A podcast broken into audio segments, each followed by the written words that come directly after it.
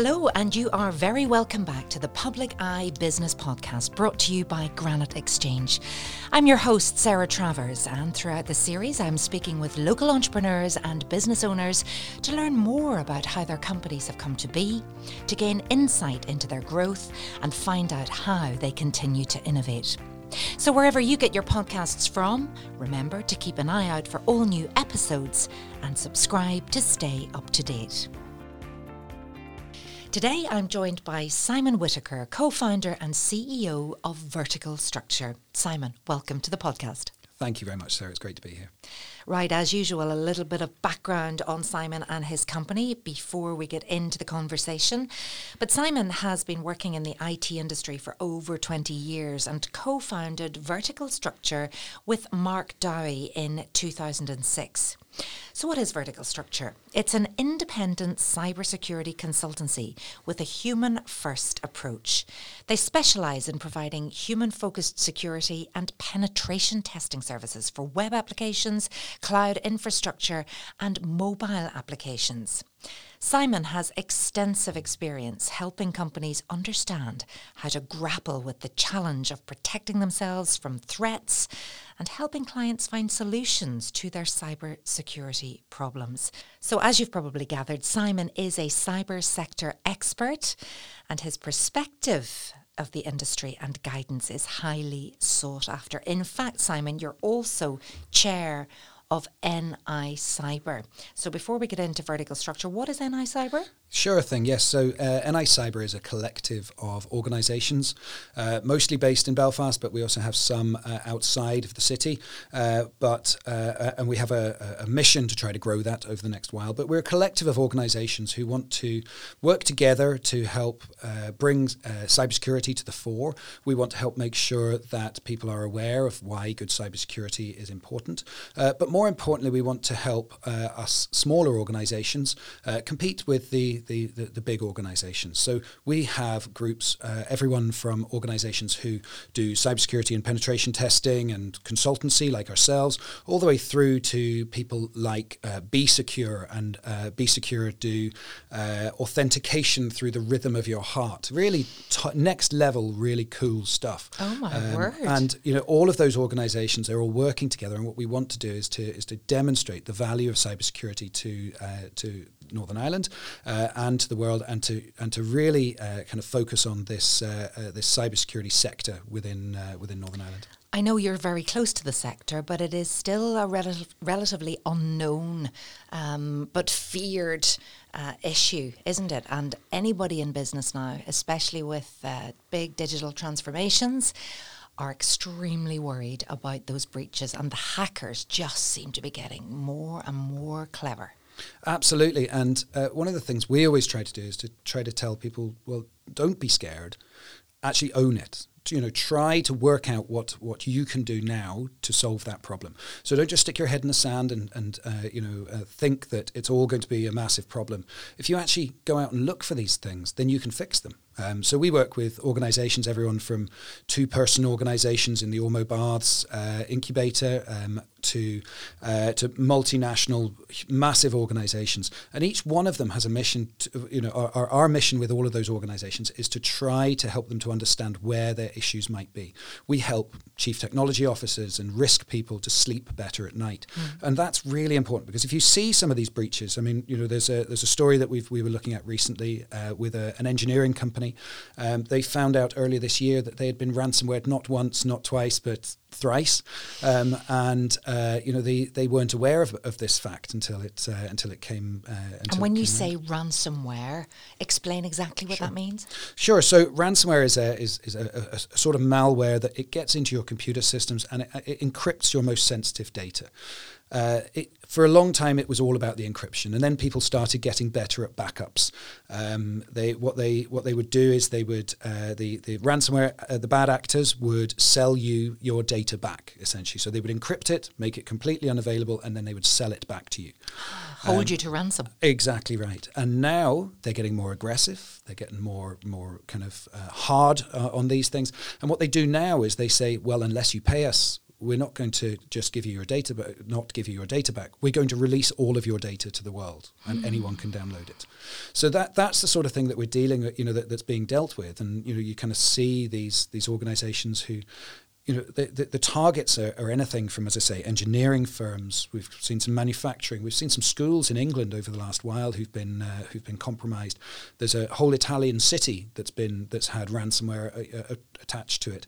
There've been stories of these large organisations, and it's an ongoing scourge. It sure is. And who are these hackers?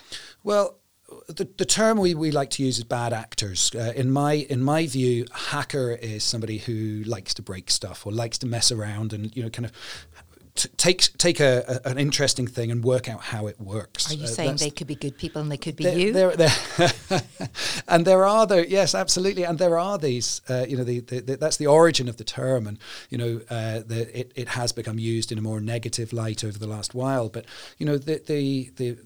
the people who are hackers, in my view, would be people who like to see how things work. So, they might be interested in how a piece of software works or how a piece of hardware works, and they go in and they look. So for the purposes of the rest of this, we'll not call them hackers, because I know in Vertical Structure you actually have some hackers and they do good work. We do indeed, and we have some fantastic people, and part of our role is really to emulate those bad actors, emulate those bad hackers who are breaking things and doing nasty things with it. So, I always say about our team, I'm really privileged to work with them. They are very devious. They're very they're very technically able, but they're also very personable, and they're very much able to talk about these problems and to talk to our clients about these problems. So instead of these people, and one of our team is a PhD in cybersecurity, another one is come from Napier University, and there are some awesome people, and they are absolutely fantastic. And their role, as I say, is to break things, and break things in a way that the bad actors will be doing. And it's up to us to get there first, as it were. So the clients who use Vertical Structure, what do they come to you? Do they come because a breach has happened, or do they come to you to prevent? Well, it depends. I mean, we try to stay away from some of the incident response type of things. There are lots of companies out there who do that in a more effective way. In order to do incident response, you have 24/7 call-outs. You have all of this stuff that actually my team and I are not really that fond of doing. So we try to avoid those. That sounds too much like hard work. Well, I like my weekends. But what we tend to find is that we're getting a lot of organizations who might work in a regulated environment, so financial services, or doing things with open banking, working with Financial Conduct Authority, or who have been trying to get cyber insurance and can't get it because they need to understand more. The insurance companies are now asking more questions. How secure are your networks? What are you doing? What's your approach to doing all of these these security measures?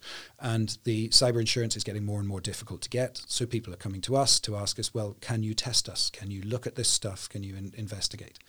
And actually, is that required by law now to have cyber insurance? No, it's not. Goodness. It's up to you. It's an individual. It's a choice. It used to be included with a lot of policies. It used to be included as part of a lot of those, and it's becoming more and more separate now. So we're finding that a company will go to their insurer and they'll say, "Can I get the same policy as last year?" And they say yes, except for the fact that cyber isn't included anymore.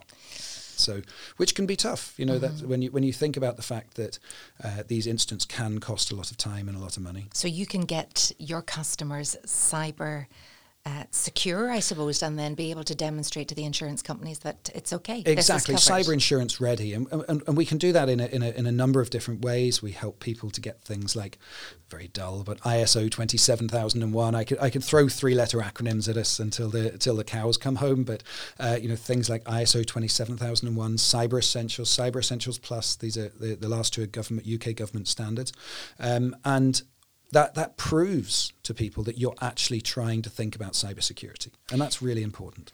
I want to go back a little bit. Sure. I should have probably done this at the start, but you've been in IT for over 20 years. Did you think about cybersecurity then? No. And actually, my beginning wasn't in cybersecurity or in in tech, actually. In 1998, I graduated from the Royal Academy of Dramatic Arts in stage management and theatre production. Of course you did. Why was that missing from the intro? Which is quite a long way from what I'm doing now. But I was lucky enough to get a job over here in Belfast at the Old Lyric Theatre before it was knocked down. It was a great venue, really lovely place to be. You couldn't flush the toilet while the cast were on stage. Otherwise, the audience could hear it in the back row. But apart from that, it was lovely. Within 2 hours of landing, I met my wife, and that's it. Within 2 hours of landing, pretty much. Yeah. Where did you meet her? At the theatre. She was working there as well. So it's Aww. It's just it's been 24 years, and it just seems to have gone by in a snap.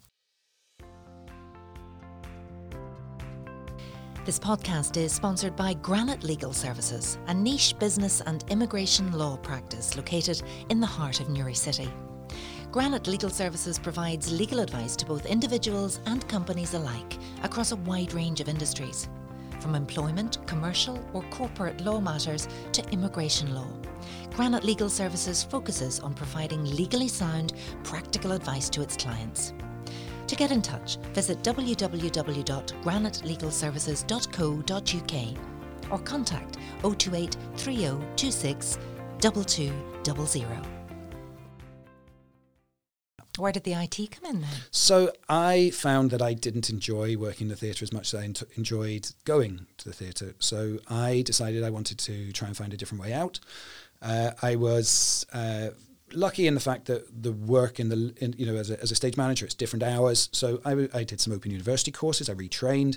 I learned how to develop software. I'd always loved working with computers. So I went and did some courses in C++ and Java development and all these things that you start to learn.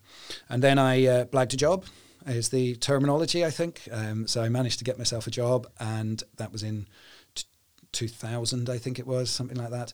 And that was working as a software developer. And my kind of interest in cybersecurity didn't emerge for another couple of years, but we were working with that organisation. We were working with some of the world's largest oil and gas companies, and security was never mentioned. Security was just a thing that happened, and everyone thought, no, it'll be grand, don't be worrying about it. And then we started working with a Russian oil and gas company. And the first question that they asked us, this was in 2006, the first question they asked us was, have you ever had a security or penetration test? And we said, no, but don't worry, we're really good at this stuff. It won't be a problem. About 3 minutes into the test starting, we were proven very, very wrong. They broke our stuff. They broke into it by the Russians. They broke into everything. They were within 20 minutes. They actually had to stop because they'd broken into so much stuff they couldn't get any further. And so when you say broken, they got their hackers who were doing it to test your system. Yeah, and absolutely. No bother. I mean, they were in within seconds, actually. And so did the light bulb go on at that point? Absolutely. So I was privileged enough to be tailing the logs. I was looking at seeing what was going on, and I thought, I understand why that's working. I understand that they're joining these things together, that they're really good at doing this. And I managed to kind of think, I can see why that's working. And again, as you say, it was a light bulb moment. It was one of those things where I just thought, I want to do that. How do I learn how to do that? Okay, so you learned the hard way, but then also were presented with a business opportunity. How then did you build on that, and how did you actually begin a business, and how easy was it to sell what you did? Yeah, so back then, I mean, my friend Mark and I, we started a company, and we did some small bits and pieces. We originally started off doing some hosting stuff and some bits and pieces around that, and it was round about 2011, I think it was, and my chap I knew, who's now a very good friend of mine, Tara Simpson from Instill Software, he said he knew that we were working a little bit in the security space, and he said, do you think you could create a course about breaking stuff? And I said, yes. And so we did, and we started doing that, and that enabled us to help us get through to start doing security and penetration testing full time, into training, into the consulting area as well. So we started off just with a bit of an idea. We started off with no money. We've never had an investment. We've never done any kind of rounds of funding or any of that sort of stuff. Our stuff has always been, we raised it ourselves. And when we started off, we both had kind of other jobs, and we were doing stuff in the evenings. And we had an agreement that when we reached a certain amount of money in the bank, one of us would jump ship and go full time. And when we reached another amount of money, the other one would jump ship. So who went first? I did. Okay, couldn't wait. Yeah, exactly. And were you working from home at this point, or did you have an office? Yes. Oh, yeah. No, we didn't have an office yet. We actually didn't get an office till 2013 or 2014, I think it was. Do you need an office? Well, we have an office, and I really love going into the office, but I also love the flexibility of being able to work remotely. Working in tech means that you can do pretty much everything and have a great work-life balance, as we all find out. You were keeping it secret from the rest of us. Exactly, and it means I can spend time with my children. I'm going to pick up a child from basketball practice at some point in the next wee while, and it means that you get those opportunities to do things you wouldn't necessarily be able to do. So we have that balance, and I love that balance. And in our office, we tend to get people coming in a couple of days a week. We don't force people to come in. We hope to encourage them. We like to try and buy people lunch when they come in. We like to try and do nice things. We like to try to, actually spend time together. So you're not just coming in to do Zoom calls. You're coming in to have a chat with me about what we're planning on doing for the next month, to have a chat about, with one of your colleagues about the next stages in a project. So it's about that face-to-face interaction. And I suppose when I think of the stereotypical techie person, they don't. The stereotype is we don't do face-to-face talking.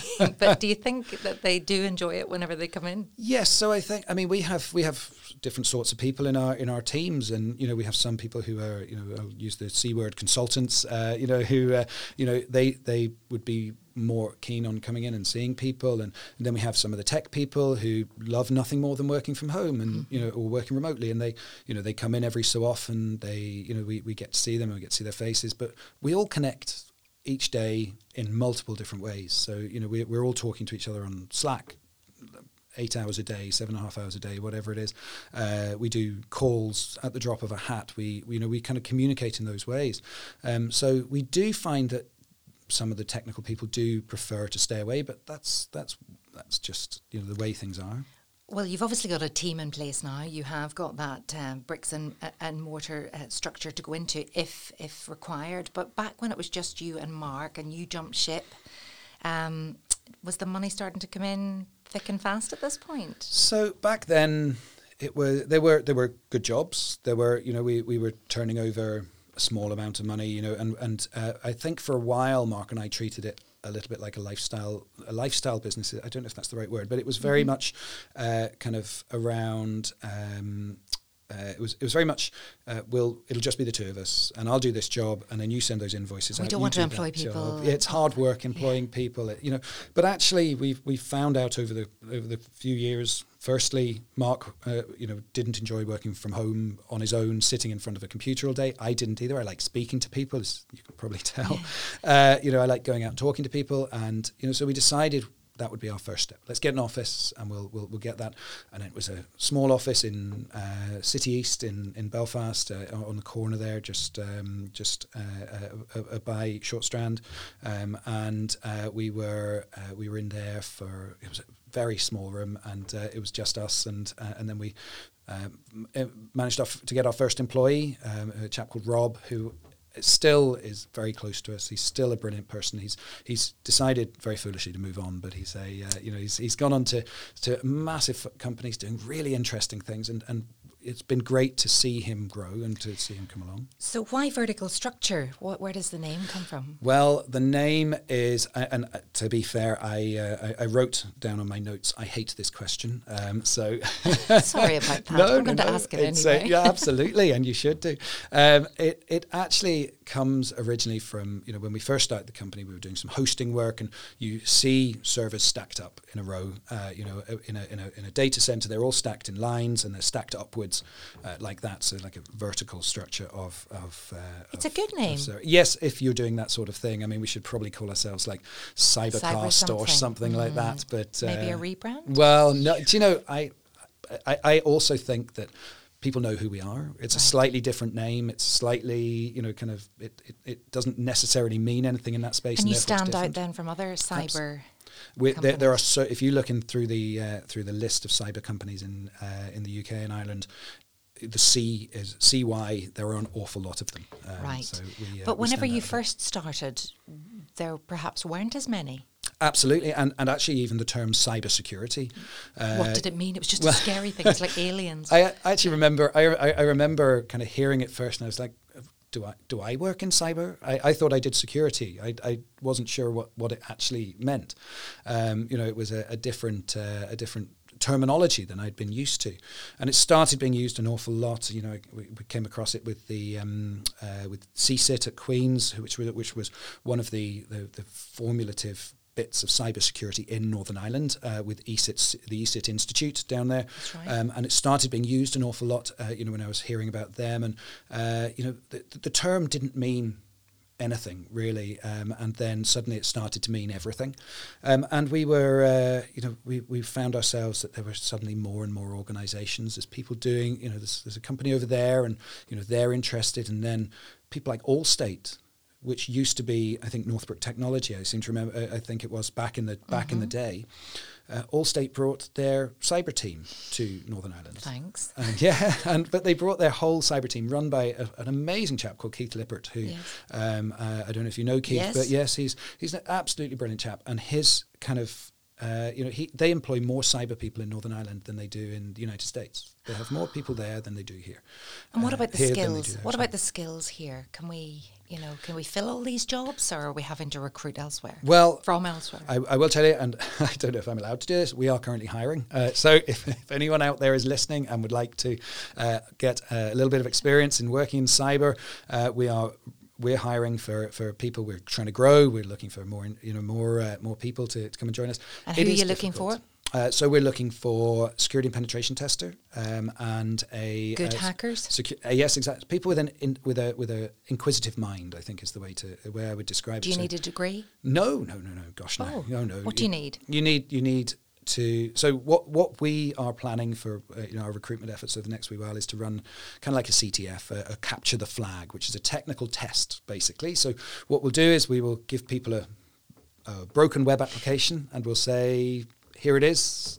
Let's see how good you are. Or we'll look at things like their hack in the box score, or there are various sites out there. That's what we're really interested in. This blows my mind. You see, I don't understand any of this. I'm thinking of loads of people that could do a Rubik's Cube really quickly or something. We'd love that. Yeah, I mean, people who are interested and are interesting. And do you need to know how to code and all of that? I always say, I come from a development background originally, and I found that some of the best penetration and security testers I've come across have been coders. And the reason for that is that once you've learned how to build an application, then you learn how to break it. Okay. You know where you were lazy. You know where you've left, where the bodies were buried. You know where you've left all of these things. And so that's where the weakness is. That's what happens. It's a badly built or a sloppy bit of code or what. What we tend to find is it's lots of small issues. So, it's lots of small issues that build into a larger issue is where the real danger will lie. Because you think, there's just a small issue there, or there's a small issue there. We'll fix that in the next build. We'll get that sorted. We'll get it done. So we find that what our team do, and, when the penetration testers are looking at this, their minds work in a way that they say, there's a vulnerability. I join that together with this small vulnerability and that small vulnerability. And before you know it, you've got this massive way into these applications. So now, who are your typical customers? So our customer, it's very difficult. I was actually looking at a list of some of our customers earlier, and it's difficult to define them. I mean, we work with some very large manufacturing firms. We work with people who have come up with some fantastic ideas in the Ormo Baths, in the Barclays Lab in there. Two people with a great idea. We worked with a company last year who started off with, I think it was 3 people, and then they got bought for a significant amount of money, they were a customer of ours until they got bought. So we work with financial services, we work with insurance companies. It tends to be a lot of tech, but we do but everywhere is tech now. That's the thing. What I was going to say. So if anybody was listening now and they were an estate agent, or they were an accountancy firm, or they ran a private practice where they had lots of people's information, credit card details, that kind of thing, should they be calling you? Well, I think so, obviously, but no. But why? But I really do think it's important. So one of the things about, say for instance, a firm that holds lots of personal data. One of the things about that personal data is it's not yours. You're processing it on behalf of the person who owns it, which is the data subject, which is the person. So my view is that you have a responsibility. So it's up to you to decide how you process that data and what you're doing with it and telling people and things like that. But it's your responsibility to look after it. If it gets compromised, then that's your responsibility. So you're liable.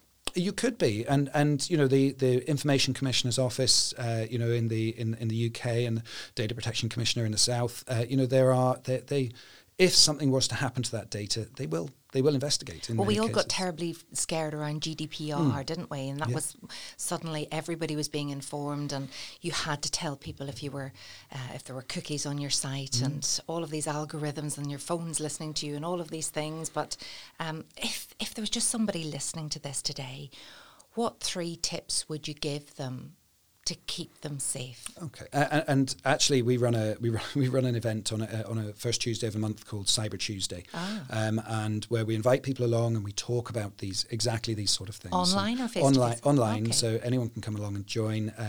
If they get in touch, we treat it as a bit of an exclusive event for our clients, but we will invite others along if there's interest in it.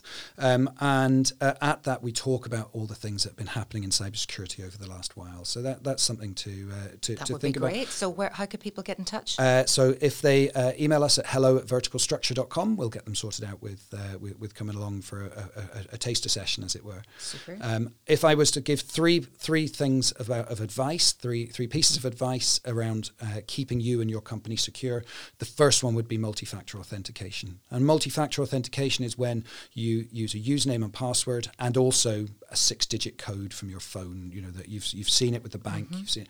Put that on your Microsoft 365, on your Google Suite. Start. That's a really good start. And how do you do that? So there are plenty of guides out there. It will say, if you go into the security tab of any of these organizations, they will say switch on MFA. It is the number one thing that you can do. The PSNI, there's a fantastic protect officer in Northern Ireland, Sam Kincaid, and his advice and his experiences that we kind of chat fairly regularly. He sees this all the time as well, and it's multi-factor authentication would be the first one. Use a password manager or have effective passwords would be the second one. So don't have a rubbish password. If your password is password 01 and you're listening to this podcast, switch it off and go and change it immediately. What about password 01 with an exclamation mark? Again, please stop immediately. But yes, that would be the... I'm scribbling, folks, here. That would definitely be a good piece of advice.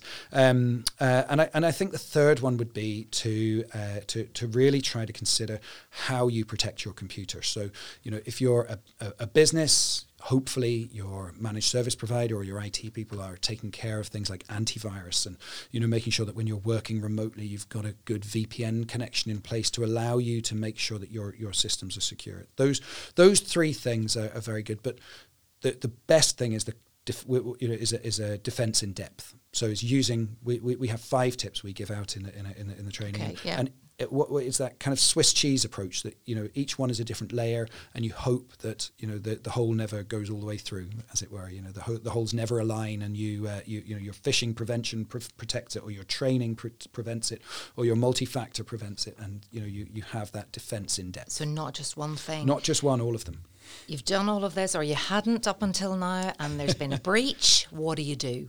So first thing, what should you look out for as well? Actually, before you get the breach, what do you look out for? What I would say is the most important thing is to be prepared. Right. So one of the things we do is we run cyber exercising sessions with clients, where we actually look at how you would respond. So in the case of, you know, large firms, we get the C-level board people together and we say, there has been a ransomware incident potentially detected in your systems.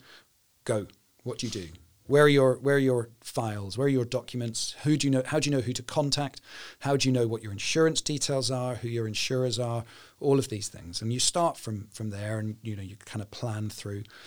We have used the NCSC's exercise in a box to help us to do this sometimes with some clients, and you know which is a free resource available from the National Exercise in a Box. Exercise in a Box, and it helps you to understand how to respond to these issues. So preparation is the first thing I would say. So it's easier to do these exercises on a Tuesday afternoon at lunchtime than it is at 3 a.m. on a Sunday. And that's an absolutely vital thing. So work out what you would do. Be prepared as well. And then if something looks odd. Mm. Tell somebody. Talk to your IT people. What if you're a sole trader or you're a very small company and you haven't got anyone to talk to? And it's a very interesting thing. So firstly, if you're a sole trader, if you're a small SME, the PSNI Protect officer is there to help you. He's a brilliant chap. He's a really, really good guy, and he goes and speaks at various events. He goes and meets companies, hopefully before they get breached, but also afterwards, and he will help you out. He's going to help every single person. Well, this is the thing. There is only him. You're not giving out his number. No, definitely 999. But there is only him. But he is so generous with his time, and he goes and speaks at so many events and gives great advice. So I would suggest having a chat with Sam from the Protect side of things, and I think also there's things that you can do that, buy an antivirus, buy something that will actually help to detect these things. Mm-hmm. There are ways out there. Are they all the things you find in your junk emails and everything, all these things that have tried to get through and that? Yeah, so you probably have a lot of those, I think I cleared out 200 of them today. And actually we were chatting with the client just yesterday, and as I pulled up at home, they phoned up and said, we've just found that we've been a victim of one of these invoice redirection frauds, and it happens every day. And they are becoming much more advanced, aren't they? You used to be, you'd get an email in and there would be a spelling mistake or something just didn't look quite right. Now you've got everybody impersonating the HMRC. Absolutely. You've got your bank with the logo, with everything correctly, ringing you, contacting you with very posh voices and telling what's all this about? And actually, it's the scammers have been listening to the training that we deliver. They've been listening to it. They know that badly spelled or poor punctuation or poor grammar or anything like that is not going to be possible anymore. So they have got significantly better, and it's fascinating to see. I mean, it really is very, very interesting to see how good they've got. The best ones we find tend to be quite targeted. So the really good ones are things like, for instance, I post on LinkedIn that I'm going to a conference in X, Y, or Z, therefore I'm listed as being away. While I'm away, someone sends an email to one of my team and says, "Would you go out and buy me some vouchers to do X, Y, or Z?" That's what they would do. So they will know that I'm away. They'll know that I'm not in the office, and they'll therefore be able to oh my goodness! So there is that targeting. So if you put an out of office on. Yes. Well, I would say it's more of a public post. It's more of an invest. They used to say that even on Facebook, if you were going on holidays, absolutely. You don't post the pictures of the pina coladas. Yeah. Yes. The burglars would be around. Absolutely. The pints at the airport at whatever time. For 3 weeks. Yes, exactly. Out of office is on. Exactly. So so it's important to be aware of those things and just try to protect yourself. Are we winning the war, or are the bad actors winning the war? Well, it's difficult. People are getting compromised a lot. If we look at some of the ransomware things, if we look at some of the examples that we've seen over the last while, there are a lot of these things happening. I think I saw there'd been another one today on the BBC News that a large hotel firm has potentially been compromised. We saw 2 weeks ago Thames Water were allegedly compromised. It wasn't them. It was I think Southeast. I can't remember the name of the firm, so I won't say it. But it was another water firm that had actually been compromised, and so that's a utility firm, that's a software firm. That it does seem like these things are happening a lot, but there are also some fantastic things taking place to help prevent this. So the National Cybersecurity Centre are doing some amazing work to try to stop these things. Any email that purports to be from the HMRC that doesn't match various bits and pieces, they have a system in place where it'll bounce and it'll get sent to their IT people, and it'll be investigated. And they are really, really good at it. What happens, though, if you lose a lot of people's money as a result of this, or you lose your own money through scammers? I mean, legally, where does that leave you? And can you get it back? The answer is it depends. It really does depend. We've seen, I actually remember doing an event a couple of years ago, and I was speaking to a company, and they said that they had been the victim of an invoice redirection fraud with a council. And what happened is that somehow someone had found the invoices, so someone had broken into somebody's email. There'd been an issue. They changed the bank account details on the invoices and sent a note saying our bank account details are now X, Y, or Z, and then they were proceeded to be paid, and I think it was £180,000, which is a significant amount of money for any company. You know, no matter how big you are, 180 grand goes missing, and someone will be asking a lot of questions. In some cases, it would be company closing kind of time. You know, that's how much it is. That's what happens. And it took them 18 months to get that back. It took them 18 months to get that back, and and so there's those sort of things. Then there are the personal scams as well. So a relative of mine was phoned up and was told that there were 500 hackers trying to attack her IP address at that particular moment in time, and in order to stop it, all she had to do was to set up a bank transfer, which would then be paid between them. And the person on the end of the phone kept them there for 4 hours on the phone. They installed remote access software on their phone and also on the laptop, and watched them while they did the bank transfers. Oh my goodness. Amazing, absolutely amazing. Really good social engineering skills. You know, that ability to be able to talk to people about those things. You know, it's incredible. And it was only down to the fact that Santander, in this case, were really, really effective at stopping this scam.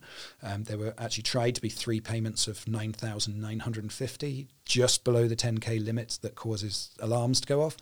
Again, they know what UK banks are up to, and then they and thankfully they were stopped. How are we dealing with cybersecurity in Northern Ireland? How is our, at the time of recording, there is no Stormont executive up and running, but how seriously are we taking it here at government level? So we're, in Northern Ireland, we are, firstly, we're very privileged to have a great group of people who are out there doing stuff, okay? So we're very privileged that we've got the Northern Ireland Cybersecurity Centre. So that's a group of people who are trying to keep Northern Ireland safe, secure, and a great place to work. And I think is their tagline. I'll be in trouble if I've got that wrong. But then we've also got education. So we've got the Queens, and we've got UU, who are doing brilliant things, trying to find kind of innovative solutions for cybersecurity problems, you know, led by the team at ECIT. In my view, I think they're fantastic. Then you've got private sector organisations who do things like volunteer. So, you know, a lot of our team volunteer on things like Cyber First, which is designed to get young people into cybersecurity.